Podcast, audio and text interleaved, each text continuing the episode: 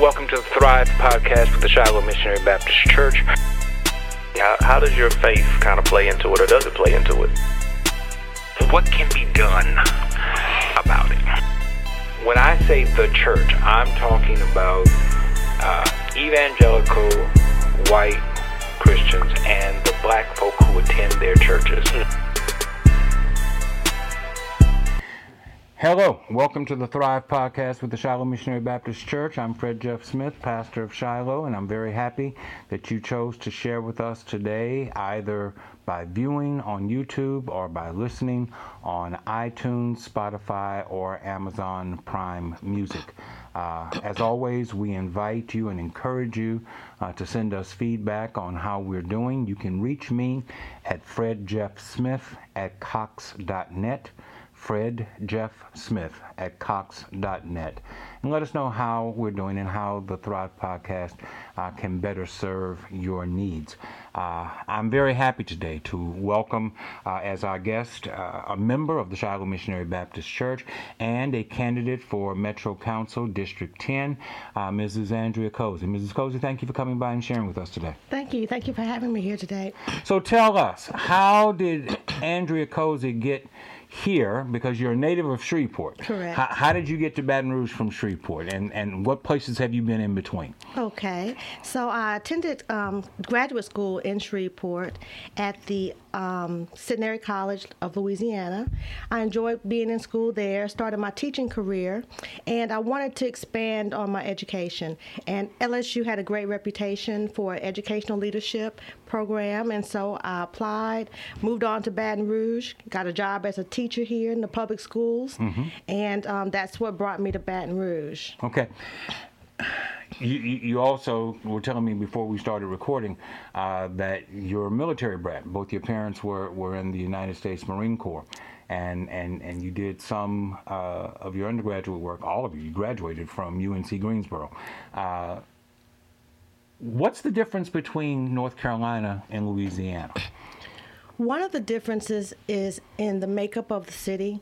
And when I speak upon the makeup, I'm talking about the housing. And Charlotte, when I grew up there, it was the 1970s, 80s, and the city was changing. We had older homes similar to the Baton Rouge, homes that were historical, had been there for generations, but they were falling apart. And the city had a plan to rejuvenate the community mm-hmm. and renovate and do some urban renewal. Mm-hmm. And it was in a positive manner to the point where the city grew and began to thrive. We were able to attract an NFL, an NBA team to the right. city. And it was it started out just like Baton Rouge, though, with people that were um, living in homes that needed to be renovated. The city found a way to make those things happen, and everyone still lives in Charlotte. A lot of people still live there, but um, they're a little bit more proud of their community because we saw it grow and change. Mm-hmm. Charlotte is kind of a, a, a sports mecca. You, you, mentioned the basketball team. There's also an NFL football team there, and if I'm not mistaken, there's a NASCAR uh, uh, racetrack there, right, right off from downtown Charlotte. So, so it's kind of a sports mecca, and that seems to have been a drawing card for uh, people to come that way. Uh, as you made the transition from a larger city, because Charlotte is larger than Baton Rouge uh, to to a city like Baton Rouge. Is there a, a a positive to being a part of a smaller community as opposed to a larger community like Charlotte? It's definitely a positive to be in a smaller city. So Baton Rouge, the metro area, has over 800,000 people. Mm-hmm. In the inner city, a little close to 300,000 people. However, it feels like a small town. Mm-hmm. I can go to the north side of town and see people that I know, southern side of town, um, west over the bridge, you can see people that you know. So it feels like a sm- small town, even though it's a larger city. Okay. And so I definitely enjoy being here. I think it's a great city. It, it can keep you connected to people because I, I don't move out of the city because I always say if my car breaks down, I want to be in the city where I know people because I know somebody's going to drive by that I know that's going to help me mm-hmm. along the way. And so that's one of the benefits to being here is that you know that there are people here that are going to help you because you've grown up together. You've known them for generations. Your families have known each other for generations. And when people move to town, they people embrace them as their family. Mm-hmm. And so I think that's one of the unique unique things about being here in the South. So you came down here uh, to further your education. You started teaching down here. You met your husband down yes. here. Uh, you and your husband uh, own a business down here. Yes. Uh, you, so so you are uh, an entrepreneur. You, you are an African American entrepreneur. I've spoken with your husband on, on several occasions, and, and he loves to make mention of the fact that he's never worked for anyone a day in his life. He's always worked for himself. And, and, and I appreciate and applaud that kind of entrepreneurship, especially in African Americans. Can you share with us what the struggles of entrepreneurship uh, are and those things that are uniquely difficult for African Americans in a city like Baton Rouge. I'm, I'm, sure that entrepreneurship has its struggles that are that, that are universal across the board, but I would imagine that there are struggles that are unique to being an African American entrepreneur. Yes, it's definitely struggle involved with being an entrepreneur. What makes it doable every day is being able to achieve your dreams. If someone has a goal or a dream in life, it can be achieved through entrepreneurship. Mm-hmm. If you work for somebody else, you're working their dream. Mm-hmm. And there's nothing wrong with working for someone else. It, it pays the bills, and a lot for a lot of people, that's the goal to be employed. As an entrepreneur, you want to employ others and help them to reach their goals and dreams. And so some of the challenges is in being able to hire hire people and be able to afford them a livable wage. Mm-hmm. Sometimes in a business, you're looking at the bottom line and the books, and you know that you need money in order to make the business keep going and go round.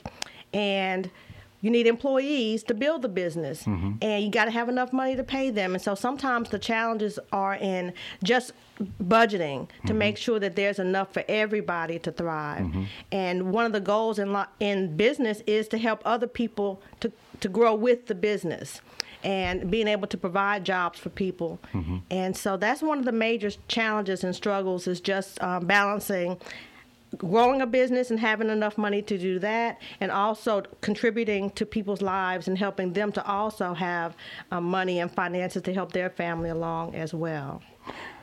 I imagine it's a given that COVID has uh, had a negative impact on business across the board.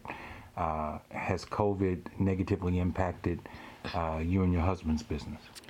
Well, Ray J's College of Hair, by the way, for yes. those who might not know what business I'm talking about. Thank you. Yes, uh, Ray J's College of Hair. My husband has been operating this business. Has been in business for about 27 years now. I personally have been there for about 10 years, and uh, I grew into the business. I had to go to barber school first. I had mm-hmm. to work mm-hmm. my way up just like everybody else, mm-hmm. and um, now I'm an owner, and we have financial aid, and we're able to provide financial aid to other people. Uh, being in that business is a great way to help others and to see other people to thrive and to grow.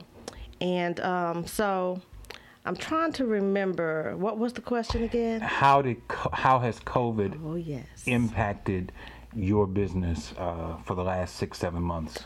Yes. So, given all of that, we initially saw a decline because people have to go in to the barbershop and receive services in order for the money to flow through the barbering industry. And so when we had a shutdown, there was no money flowing, mm-hmm. and it was very stressful. People would call in and want to know, you know, what can we do to get our livelihood going again? And we wanted to help them to get started. However, we understood the um, extreme severity of the disease and the pandemic that was at hand. Mm-hmm. A virus is very much like a disease because it never leaves the body once it's there. It's a virus, it's not bacteria. And so, therefore, we wanted to be back in business, but we were kind of restricted. Our barber school was able to do online programs, which was very beneficial. We were able to stay connected to our students, and every day they knew that we were there to talk with them or mm-hmm. be there to have daily conversations. It impacted our business negatively when we couldn't open to the, and serve the public. It affected our business positively because now people realize that they want to be self employed and that they want to be able to have access to educational opportunities that Sure. will allow them to withstand a pandemic mm-hmm. such as what we went through. Mm-hmm. And so we have seen an actual increase in, in people wanting to enroll and have the ability to control their own future. That's a good thought. I, I, I hadn't considered that, and, and that, that makes a lot of sense that people might feel an impetus towards uh, independence by owning their own businesses as opposed to working for somebody else. So, you're an educator, you are a business owner. What sparked your interest in politics? Why, why, why did you decide to run for Metro District 10? I've always been interested in politics. I think that the government is made up of people, and the people come from the communities that surround that are in the city. Um, I would like to have an opportunity to further my participation in the community. I currently serve with the North Economic Development District Board. I serve as a officer. I have served as an officer with the Louisiana Federation of Teachers. I've also been uh, involved in Exxon and their focus groups in the community, and I really enjoy it. I enjoy helping people and interacting with people, and just being a part of the greater Baton Rouge family. And I feel like one of the better ways to continue to serve would be to seek a seat downtown so that I would be able to participate in conversations to help shape and move the city forward in a positive and progressive manner. District 10 uh, has a large field of candidates. Uh, if you look across the, the listing of, of the candidates in various places, uh, in various districts, uh, I think that your district has seven candidates uh, that are running uh, for that seat. Uh, why do you think that there's so many people interested in that particular seat? District 10 has a lot to offer, and it's a large district. We have from Gourrier Avenue by LSU in the south, all the way up to the avenues in Scotlandville and everything in between, including downtown. And that's a lot of diversity. Mm-hmm. And people are interested in seeing our district move forward. It, it encompasses a large part of the historical area of the city, and it should be represented to be an important area of our city. Mm-hmm. So I think that people are concerned and want to be involved in helping to see our city move forward more progressively. And it starts with our main downtown area, which seems to be doing fairly well. However, on both extremes of downtown, we're still uh, seeing pretty much the same old, same old. Um, I'm wearing a T-shirt today, the same old, same old, because it's pretty much what we see in the north and the south regions of um, on the extreme of downtown. And so we want to see it progress. I know I do. When I attend forums with the other candidates, they also express interest in moving our city forward with um, transit, better lighting, um, transportation, sidewalks, more unity and more involvement from the community. And so I think that's what has attracted so many candidates in this particular race in this particular district at this time. The Metro Council uh, can be a very contentious place. I was trying to find a nice way of saying that. Uh, it, it can be a very contentious place. As, as I sit here quite often in this office watching Metro Council meetings, uh, there tends to be a lot of uh, tribalism. Uh, that, that that takes place within the Metro Council. The the current makeup, I know it's about to change. We're, we're voting, and several uh, uh, current members uh, will have to leave because they're term limited. Uh, so there's going to be a different uh, makeup of the council this time than than what we've had in the past. But the current makeup of the council is seven Republicans, five Democrats, seven whites, five blacks. All the whites are Republican, all the blacks are Democrat. As you have observed the Metro Council, uh, and, and I'm sure that you've gone to the meetings, uh, observed the meetings, uh, what do you account for the tribalism? Is it more the political differences between Republican and Democrat, or is it more the cultural and experiential differences between white and black? I'd have to say both. I think that um, historically we have some differences along party lines. Republicans have a philosophy and a platform that they um, operate by, and Democrats also do the same. And sometimes it's easy to kind of stay within what's safe. You know, you know what your parameters are, and we operate um, within these parameters. This has caused or contributed to some of the contention that you talk, you speak upon down at the Metro Council, but we also have cultural differences as well. Our needs are different for our communities, and each person is there to represent their particular district and their community. And because the needs are so different across the board, it's sometimes um, very difficult, from what I have observed, for the other council members to understand the other person's needs. So, District 10, for example, has had many needs over the past decade, and some funding has been allocated, but more possibly could be advocated for or could have been allocated. And so that may have been. You're speaking of the budget? In, yes, definitely in terms of the budget. Okay. I'm talking in terms of money. So now the budget comes from the mayor's office. Right and uh, so so the Metro Council has to give approval to the budget. As a Metro Council representative for District 10, what would your role be in helping to establish what's in the budget that could be beneficial to your district? Well, we've got to look at where we're spending our money. And so when the agenda items uh, come up at the Metro Council meeting, it typically has contracts that need to be approved mm-hmm. and other means and ways of spending the, the taxpayers' dollars. And that's one of the roles of the Metro Council members is to get together and to work that budget and make it beneficial for our city. Mm-hmm. So we have definitely got to look at making sure that everybody understands that all districts in this city are important, including District 10, and that because it represents um, an area of the city that people see when they come through as tourists and that people utilize downtown when they're working or residential areas that people live in, that it also needs attention. And we need to advocate for some contracts that will help to improve this area as well. And I think Move BR is doing a great um, service to our community by being able to Im- improve the infrastructure and provide sidewalks and lighting and some construction projects throughout the city, but we definitely need more. And so it would be very helpful to have a council person, such as myself, if elected, who would go down there and make sure that we're advocating for funding for our communities and our district. And mm-hmm and our city because we all live here and we all drive through or pass through at some point and it would be nice for it to be beautiful and safe and a great wonderful city that everybody can be proud of okay let's talk about funding because funding comes primarily from taxes uh, in, in, in this upcoming uh, election, uh, as we're recording this, today is the first day of, of early voting. Uh, uh,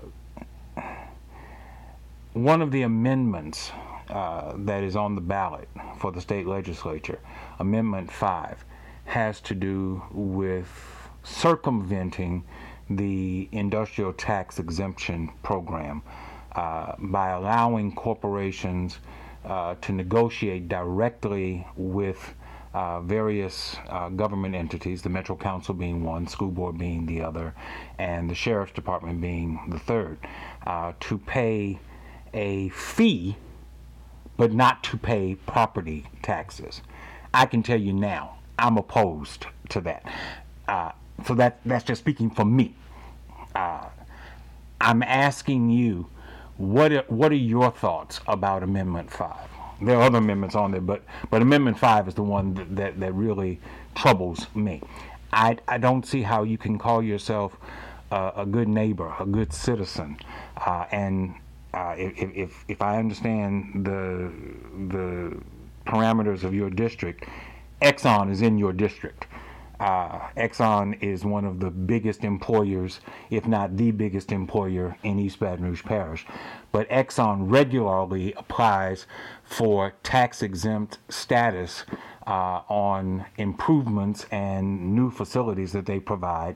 Uh, and, and now they are one of the main entities that are trying to circumvent the whole program and and and say, well, we'll pay you X amount of dollars in lieu of paying property taxes. Now I know how I feel about that. I think I've made it clear how I feel about that. As as, as a candidate for Metro Council, what are your thoughts about Amendment Five? Because it's going to come up. Yes. Amendment 5 is definitely of a concern. It's definitely unfair for large corporations to uh, to make a huge profit here in not only our city but in the state of Louisiana and not think it's their responsibility to pay on their property taxes. If I don't pay property taxes, then I'm not really being a good neighbor. And they're gonna come take your house. And they're gonna come take my house. But they ain't gonna take Exxon. No. Uh, no. Okay. And Just wanted to make that point. Right, right. Yeah. But if there's a fire, even though Exxon has their own fire department, if it gets large enough and it's out of hand, they're going to need the city Absolutely. to come out as well. Absolutely. And so they have access to the city amenities and the infrastructure of the city, yet and still they don't want to pay their fair share of taxes to help support the city. We can see that it's that we need a, assistance here in our city with the infrastructure.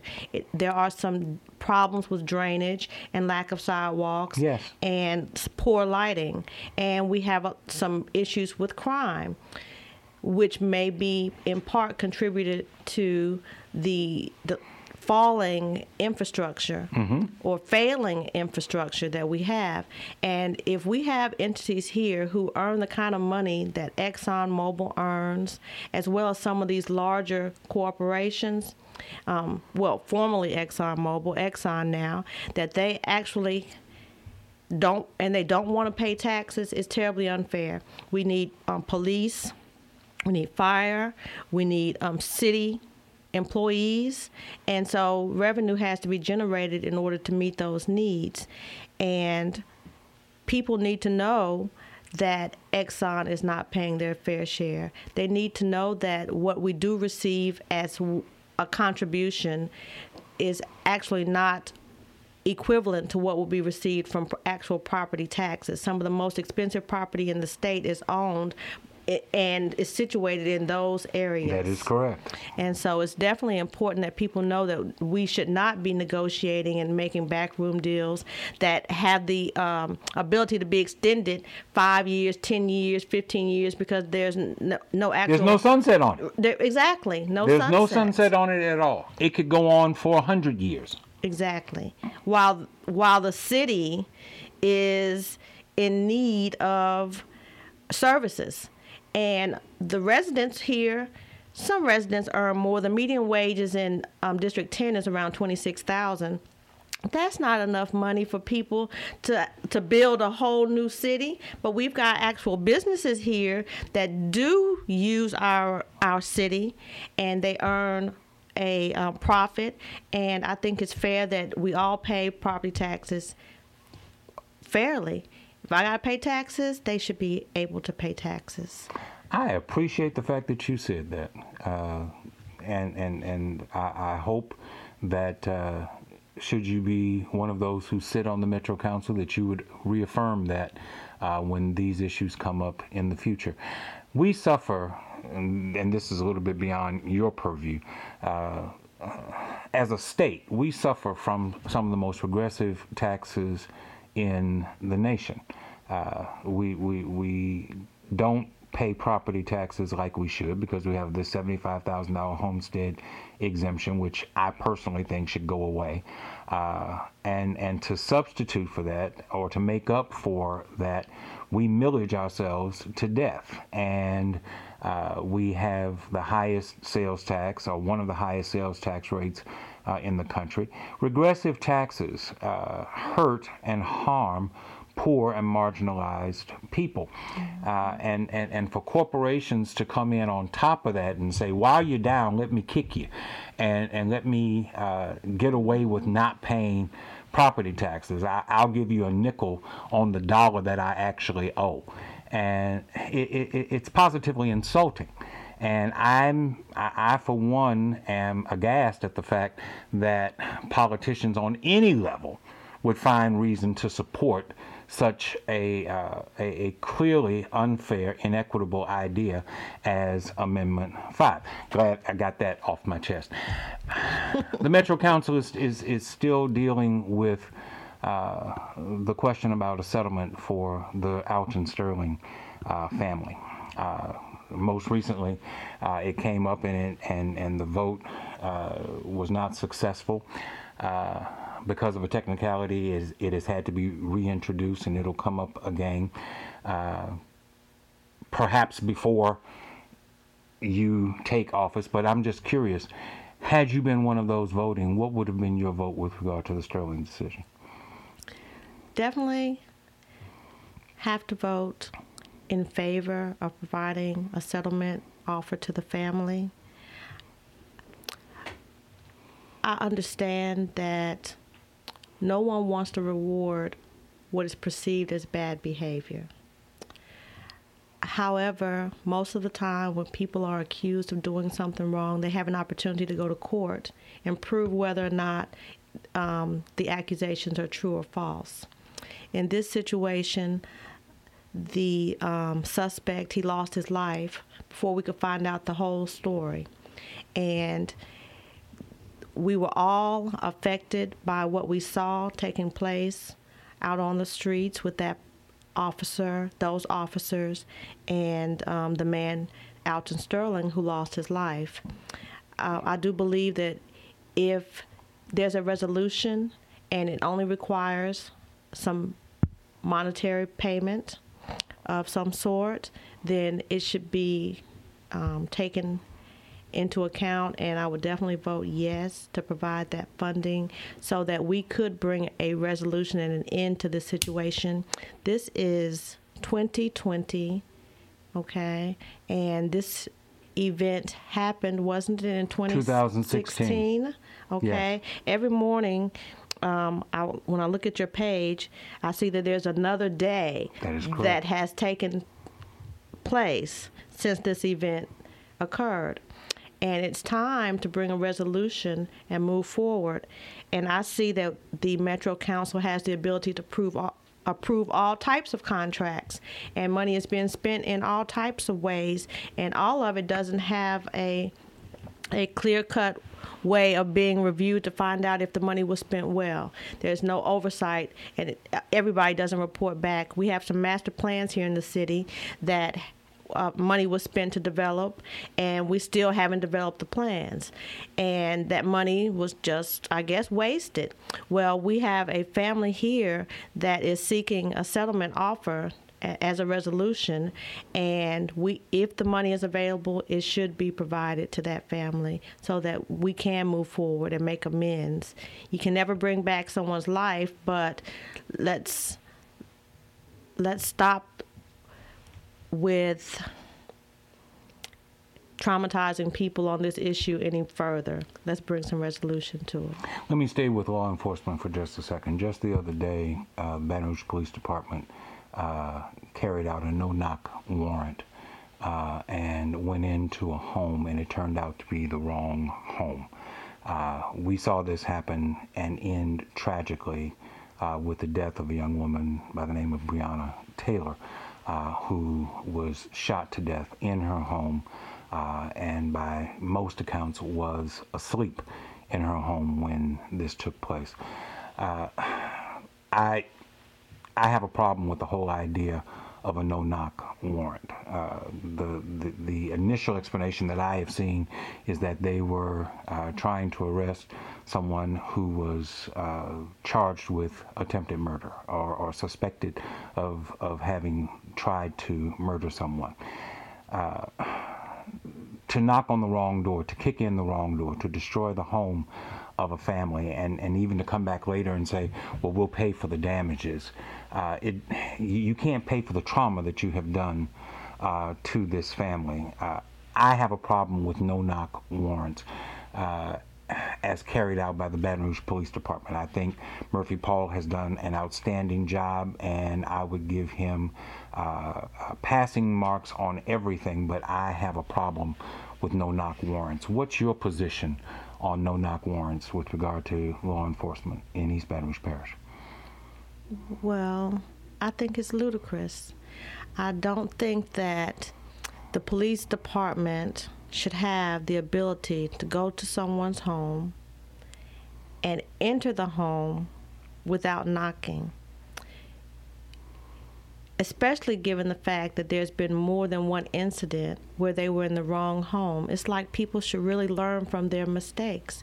If we see that there has been a problem, especially with something as large as Breonna Taylor and the incident that occurred surrounding the loss of her life, yet and still, here we are um, sometime later, and it's happened again right here in Baton Rouge. Yes. And so somebody's really not taking into consideration that some of the tactics are not effective, or we wouldn't continue to do the same things over and over again. Uh, I definitely don't think that um, no knock warrants are good. Uh, I don't see the purpose of the no knock warrant because if someone's at home and they're they're sleeping. And you hear and they hear an intruder at the door. Because they're in their home they have a right to pick up a firearm and defend themselves within Yes. their home. Yes. and so when someone anybody including a law enforcement officer enters someone's home unannounced they're subject to the same um, ramifications.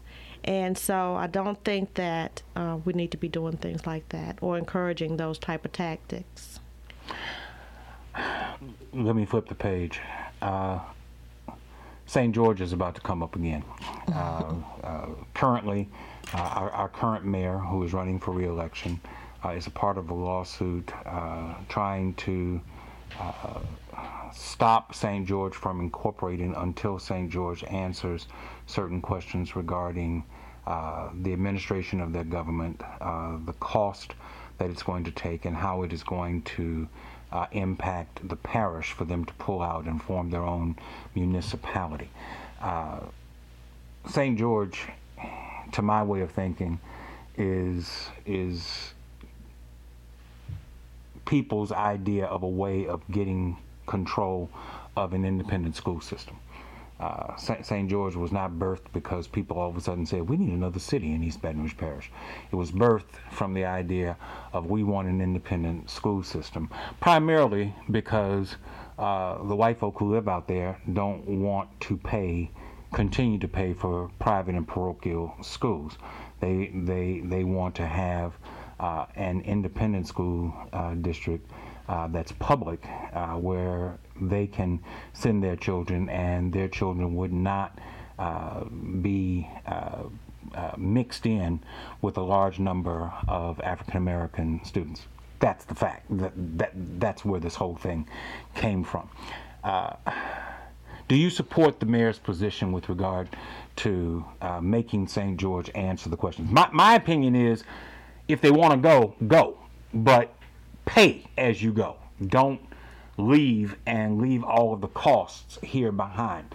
Don't go thinking that you're going to take uh, East Baton Rouge Parish school facilities and and and uh, we're just going to hand them over to you uh, without charge. Don't go saying that you're not going to be responsible for any of the legacy costs that the parish is going to have to pick up on. I have no problem with them exiting. I do have a problem with them trying to exit without paying. I've seen this happen before. I saw this happen with Central, and I don't want to see it happen again with St. George.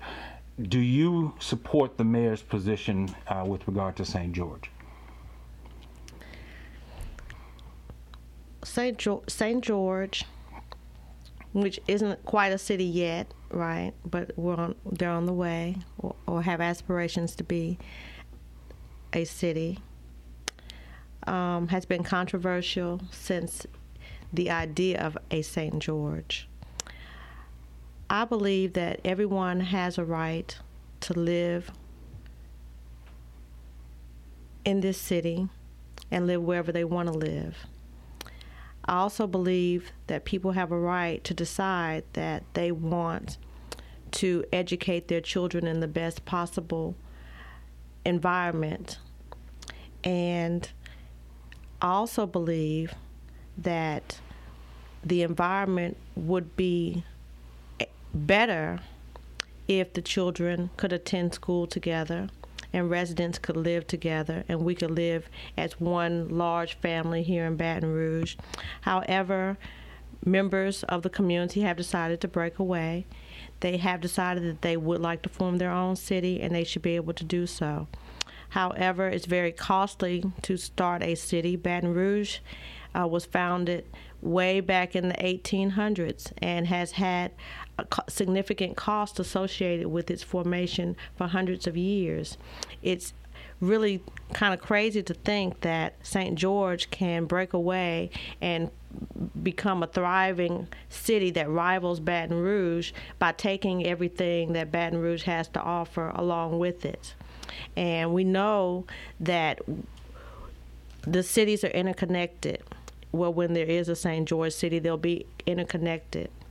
So, what good would it be to have a St. George if Baton Rouge is decrepitated and falling apart and unable to pay its bills because St. George took everything with away from the city? So I I think that people should should be able to go and do what they want, but they need to be able to pay the costs associated with leaving. And those costs uh, are significant, but it's necessary, and people just kind of have to pay their fair share and make sure that, and that's the operative word fairness and equity. A part of the reason why our schools are suffering is because the money that's allocated for the children is not distributed fairly and equitably across the board. So, of course, people think I've got to take my child and I've got to put them in private school. Well, now private school's too expensive. I need to just kind of get my neighbors and we all kind of break away and have our own school district because those schools are not that great. I just find it interesting that public schools were great until 1954. And, and, and, and after 1954, public schools became the worst things in in, in the world. And that's to, to, to, a large segment of of, of white folk, uh, not just in this state but across the nation. Pu- public schools were fine. Public schools were the thing that defined America and made America the great nation that it was until 1954. And, and, and then everything about a public school became terrible. And that's the other thing. Okay, I believe in neighborhood schools. I think that children should not have to be going all the way across town, get on the transfer system to go to a school that their parents may not be able to get to for the parent student conference mm-hmm. day.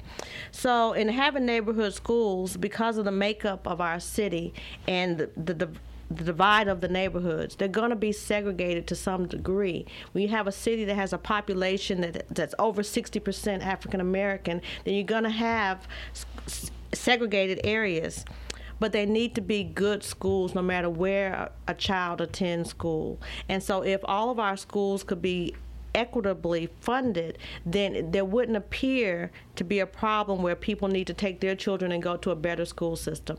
In other words, we need to have a better East Baton Rouge Parish school system, and we need to work to make sure that it can include all people of all income levels, so that people feel like that they don't have to leave our community to go somewhere to find better services. Well, my response to that would be, and, and we're gonna move on to something else. But my response to that would be, is nobody told you that you had to leave. All, all, all they asked you to do was comply with the law.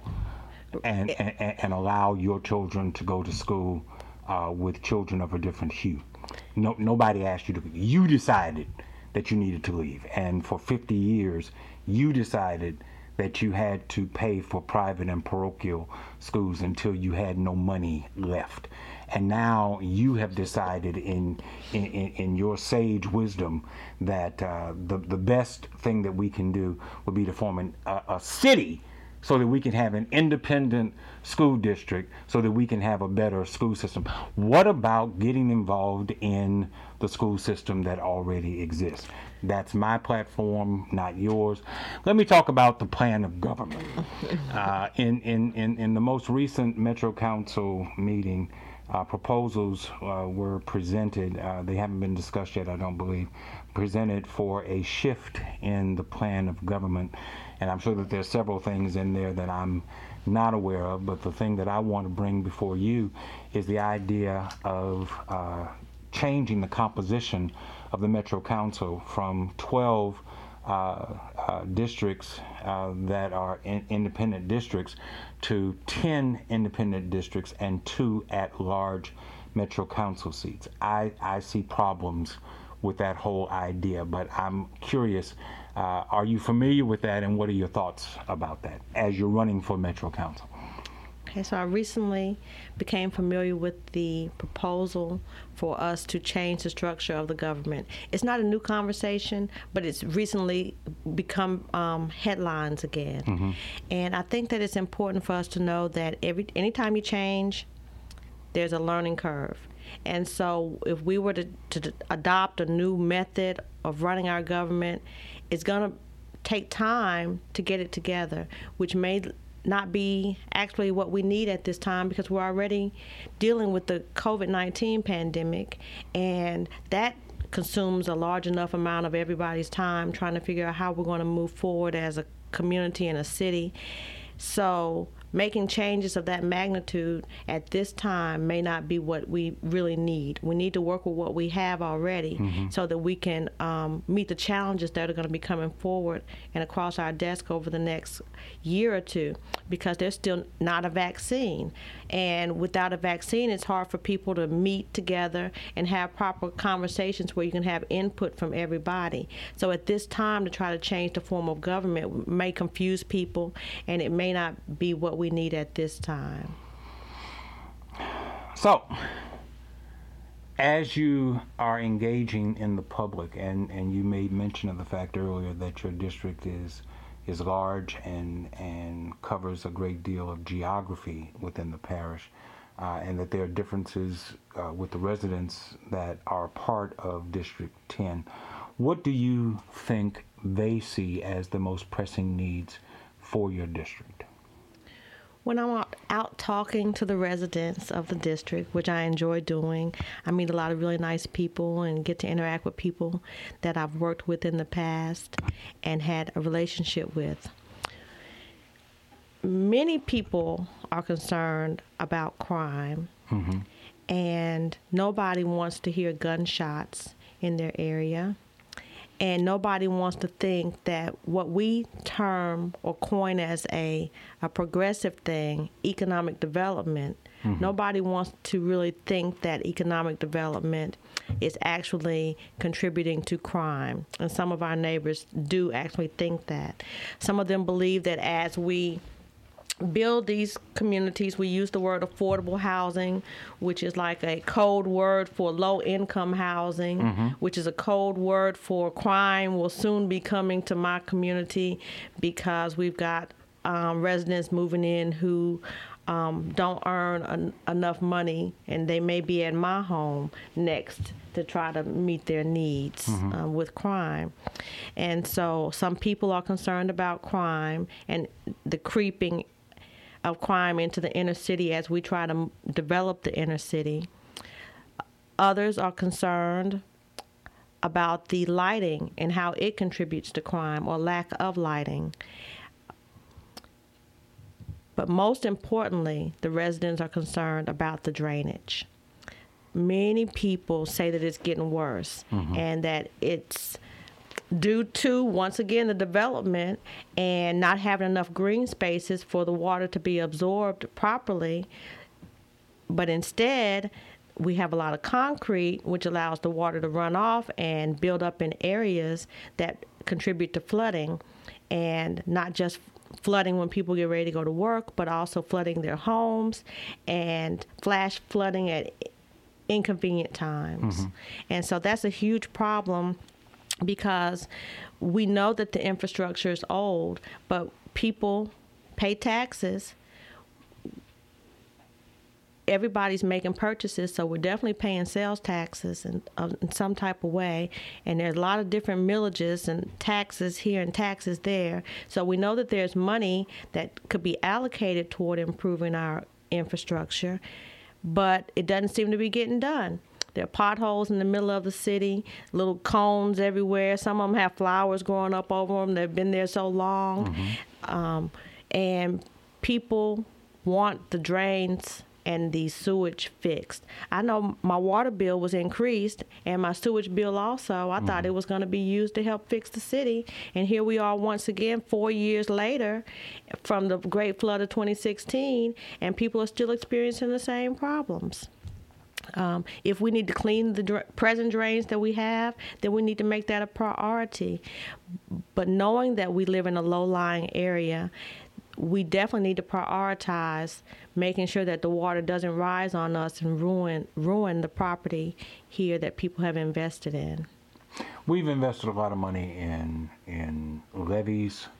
Uh, we sit on the river, and and and so we- we've spent a lot of money in levees. Uh, for about nine years, I lived in New Orleans. Uh, know, went to school there. My first pastorate was down there. New Orleans has more than a levee. New Orleans has pumps. I I I have to acknowledge that I don't know if there are pumps in the Baton Rouge area, but I don't see pumps in the Baton Rouge area. Do you think it might be something worth looking into, investigating for the city to consider the idea of pumps so that uh, water can be more quickly uh, uh, taken off of the streets and out of these flood areas uh, and, and put into rivers and drainage canals that would allow people to not have to suffer the flooding that they have suffered?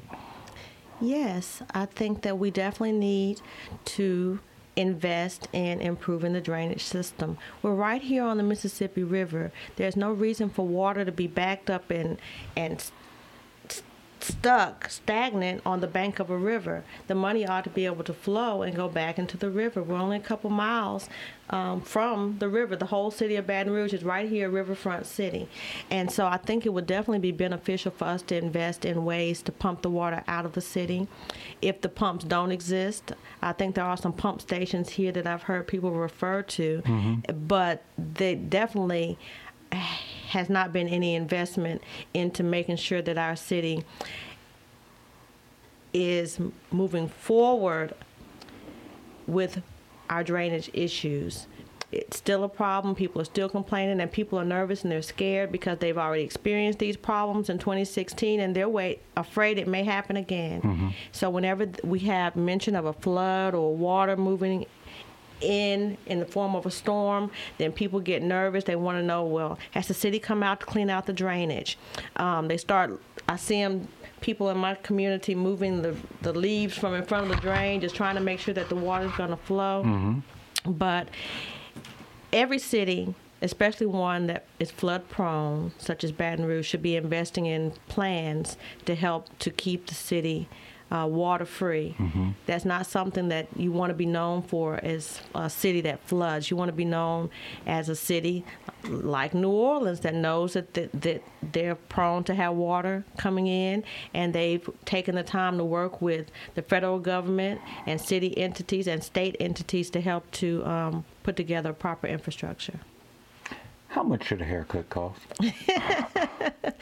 Well, I'm going to In, tell in, you. in, in 2020, how, how, how much should, should, should- should a haircut cost? so, A standard haircut. I'm not talking about these fancy design hair, uh, uh, shave things that people have done.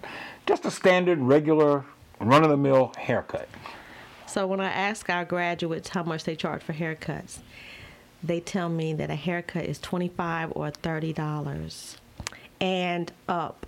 Because see, a barber they set their own prices, so it's not regulated. You run a school. Do, do you all recommend pricing or, or some kind of schedule of fees for, for such a thing? I'm just curious. At our barber school, we only charge ten dollars for a haircut, but you get a top-notch haircut because we have the most talented students in the city attending school at Ray J's College of Hair.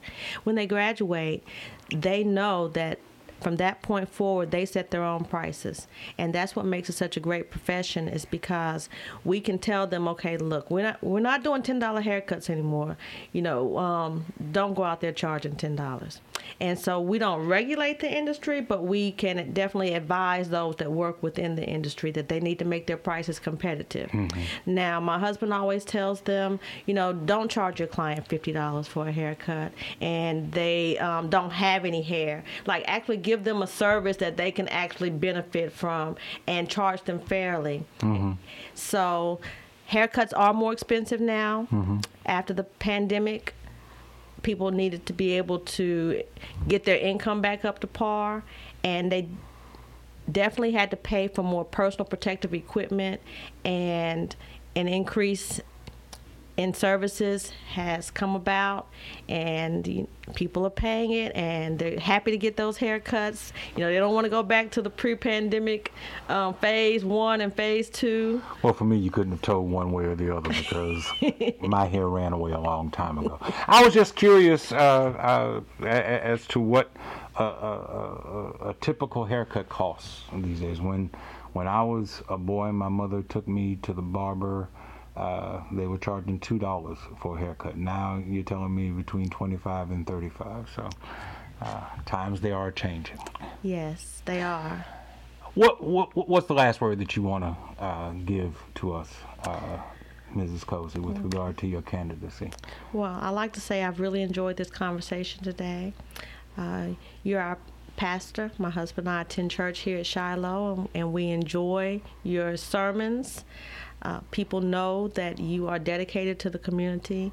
They know that you're involved in the community, and they know that they can trust your word. So it's been refreshing to have a conversation with you and to have you to be able to continue to guide me towards additional thoughts about our community by providing me some information about how you feel about our community. I would like to say that Baton Rouge is one of the best places for us to start improving and bringing educational opportunities and actually um, just being involved. When I say Baton Rouge is a place where you want to get involved. Baton Rouge is a place where you can. It feels like home. There's, there's a family here, and people should want to be involved with their family, and so I encourage them to do so. I like to see everybody kind of rallying together so that we can put our plans together, bring our city to where we need it to be in terms of our our ideal vision. We all have dreams and we all have goals and why should we move to Houston or Dallas or Charlotte in order to make those dreams come I true totally when we've got a wonderful city right here full of great people who are dedicated and want to be involved? So now is the time to make sure that we get everybody involved. Let's encourage our neighbors to to be a part of the government, find out what's happening, have a voice and a, a say in what takes place. And there's got to be a representative. I like to go down there and represent, but I want to go with the ideas of the people. I want people to have their concerns heard and I want them to have their needs met. And I think that if you go down for early voting, vote Andrea Cozy, number 129 on the ballot, and make sure that you um, are at the polls on the last day, November the 3rd. Thank you so very much for taking the time to come and share with us today. Andrea Cozy, candidate for Metro Council District 10. Thank you all for viewing. Thank you all for listening. We'll be back again next time.